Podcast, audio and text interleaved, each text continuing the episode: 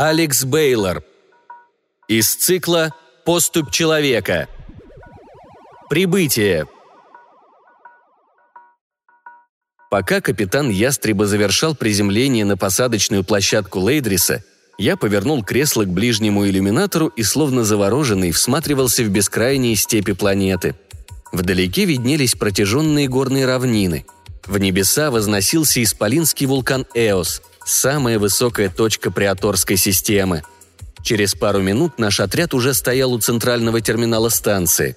Внешне база выглядела совершенно обычно – Поначалу я не заметил ничего странного, хотя кое-что мне не давало покоя. Угнетала абсолютная тишина. Мы находились словно в вакууме.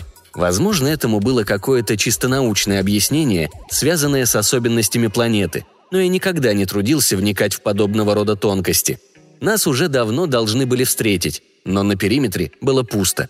На горизонте не было видно ни птиц, ни другой здешней живности. Абсолютно никого – мы зашли в разделительный блок и оказались на пороге входных дверей станции. Капитан пригубил флягу с водой. Услышав жадные глотки и причмокивания, я с облегчением отметил, что снова могу слышать. Остальные члены команды обрадовались не меньше моего. Капитан Эсбран ввел пароль на дисплее. В доступе было отказано. Он попробовал еще раз. Снова ошибка. Стукнув ладонью по терминалу, капитан выругался, проклиная чертову железяку – Обернувшись, он подозвал меня жестом и отошел в сторону. Я молча кивнул и принялся за дело. Ошибки быть не могло. Капитан вводил правильный код. Здесь было что-то другое. Кто-то специально не хотел нас впускать. Но почему? Мы же прибыли сюда в качестве группы спасения. Зачем жителям станции изолироваться от нас? Впрочем, мы ни черта не знаем о том, что здесь произошло. Издержки профессии. Мы просто выполняем свою работу, не задавая лишних вопросов. Но все-таки кое в чем я был уверен наверняка. Наш отряд никогда не вызывают по пустякам.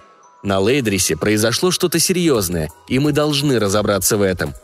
Через 10 минут борьбы с системой безопасности мне удалось ее взломать. Послышался щелчок, и на дисплее загорелась зеленая полоска. Массивные железные двери тяжело распахнулись. Мы шагнули в темноту вслед за капитаном. Следом двигались двое солдат и медик – я замыкал шествие вместе с новобранцем Тревором Вотсоном, совсем еще зеленым сопляком, который закончил службу в Академии не больше месяца назад. Перед ним стояла далеко не самая простая задача для первой миссии. Но, с другой стороны, опыт он наберется вдоволь, да и к тому же трудности в начале пути пойдут ему только на пользу. Именно так и станет видно, на что он действительно способен. В коридоре стояла гробовая тишина. Я отчетливо слышал учащенное дыхание Уотсона – он поправил съехавший на глаза шлем и двинулся дальше. Светом фонаря на прикладе автомата капитан указал одному солдату двигаться в левую комнату. Другой отправился проверять второй этаж. Остальные пошли с Эсбраном в центр управления. Отвратительный затхлый запах в коридоре становился все более невыносимым. Я не хотел даже думать, что могло послужить его причиной. Но, похоже, об этом догадался не я один. Трупное зловоние не спутать ни с чем другим – по обеспокоенному лицу доктора Стоунсона было ясно, что он разделяет мои опасения. Казалось, из всего отряда только капитан сохранял спокойствие и хладнокровие. Уверенным шагом он продолжал вести нас за собой, ни на секунду не позволяя усомниться в своих действиях. Если даже допустить возможность того, что станция была кем-то атакована и захвачена, а все колонисты убиты, я все равно не могу понять, почему же тогда нигде нет ни капли крови или следов перестрелки – или это была биологическая атака? Может, какой-то удушающий газ? Тревожные мысли о случившемся никак не давали мне покоя. Продвигаясь все глубже к центру базы, я сильнее осознавал, что в этот раз нас послали не на очередную миссию по спасению заложников или отлову террористов. Какого же черта здесь произошло? Внезапно капитан жестом остановил нас. Он приставил палец к губам и кивнул в сторону медицинского блока.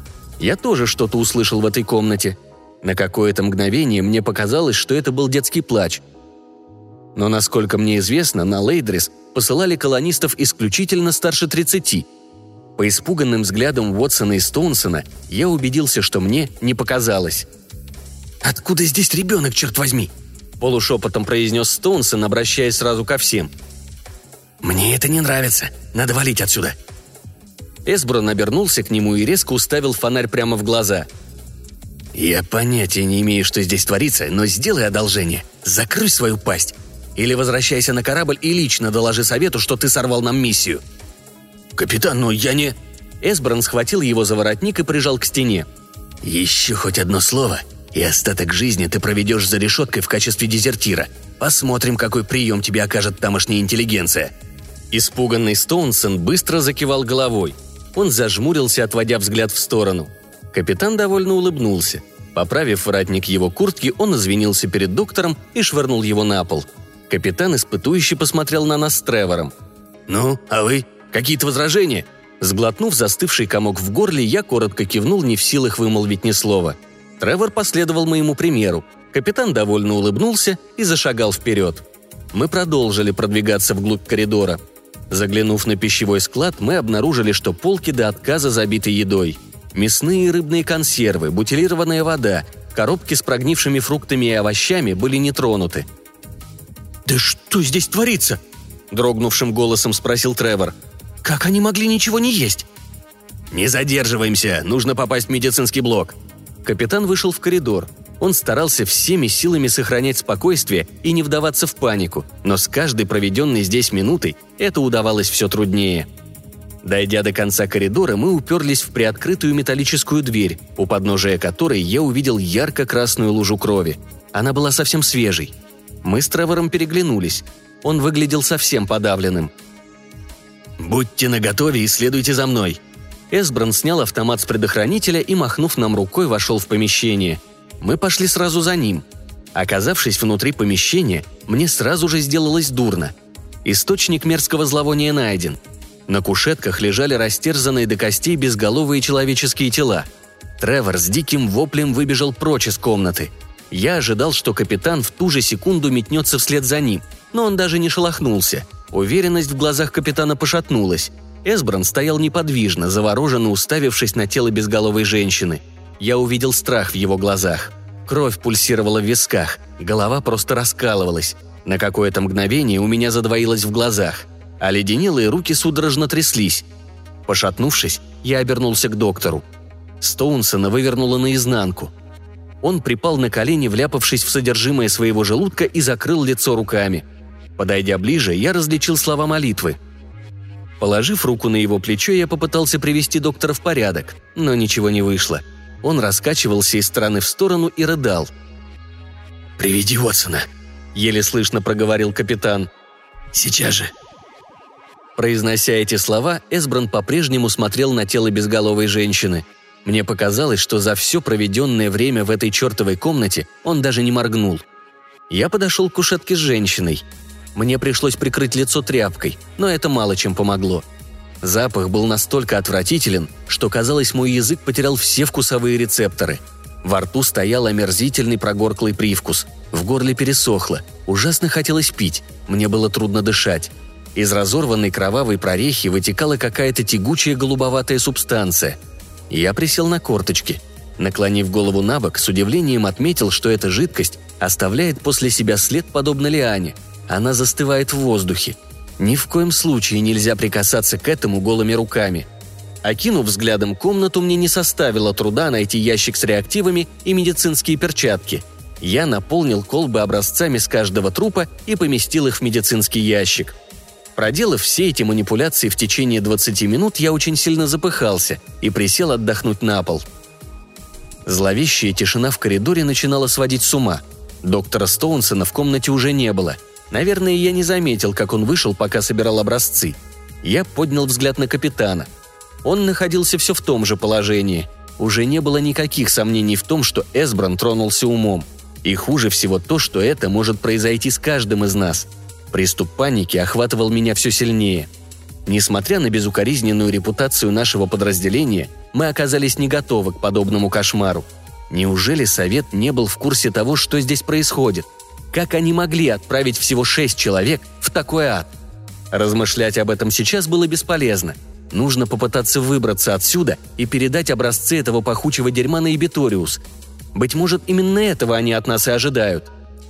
Возможно, совет знал все заранее и решил испытать удачу, отправляя нас на самоубийство. Гребаные ублюдки. Собравшись силами, я встал с пола и подошел к Эсбрану. «Сэр, вы меня слышите?» Я помахал рукой перед его лицом. Никакой реакции. Как завороженный он стоял с автоматом в руках и смотрел в одну точку, на истерзанный труп безголовой женщины. Я медленно забрал у него оружие. Эсбран даже не сопротивлялся. Ему было уже не помочь. Но если я брошу его здесь, как мне объяснить это на собрании совета? Можно сказать, что враг нас поджидал. Неприятель устроил хорошо организованную засаду, и остальные члены отряда погибли во время бойни. Однако, если я единственный останусь в живых, они могут приговорить меня к смертной казни за дезертирство. Впрочем, у меня будет время все грамотно придумать, чтобы отвести в сторону лишние вопросы. Сейчас главное не это. Важнее всего выбраться отсюда и передать образцы ученым – я должен как можно скорее добраться до корабля. Направив свет фонаря в дверной проем, я вышел в коридор. У меня все еще раскалывалась голова, и пить захотелось только сильнее. Возможно ли, что эта поганая жижа как-то воздействует на людей? Ведь каждый, кто вдохнул ее запах, так или иначе изменился в поведении. И неизвестно... Ох, черт возьми, я совсем забыл про Тревора. Куда понесло этого сосунка? Но у меня нет ни времени, ни возможности искать его. «Прости, друг, но на кону стоит очень многое. Я не могу так рисковать». Через несколько минут блужданий по темным коридорам мне все-таки удалось выйти в центральный холл. Дверь наружу была по-прежнему открыта. Устало улыбнувшись, я ускорил шаг. Находясь всего в нескольких метрах от выхода, позади раздались неслышные шаги. Пришлось остановиться. За спиной послышался хриплый голос. «Мэрилон, куда же ты собрался? Неужто решил бросить своих товарищей?» Послышался второй голос, удивительно схожий по тембру и звучанию, будто бы механические голоса. Я сглотнул слюну.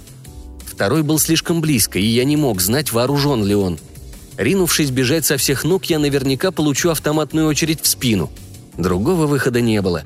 Я положил медицинский ящик с образцами на пол и медленно обернулся. Передо мной стояли Эдвард Филдред и Бодвелл Стродвик, Двое солдат, которых капитан отправил проверить остальную часть станции. На секунду я почувствовал неописуемое облегчение и опустил дуло автомата в пол. Но я ошибся. «Ребята, вы не представляете, как я рад вас ви...» Я не успел договорить, как увидел, что изо рта Эдварда течет та самая голубая мерзость. Его лицо резко перекосилось. Он расплылся в омерзительной улыбке и оскалил клыки. То же самое сделал Бодуэлл. Это было что угодно, но только не люди. Они выставили руки вперед и молча направились в мою сторону. Я направил автомат в сторону Эдварда, который был уже в двух метрах от меня. «Стойте на месте! Я буду стрелять! Эдвард, не подходи!» Я попятился назад и вдруг уперся в кого-то. Твари впереди меня остановились. Они разразились демоническим гоготом.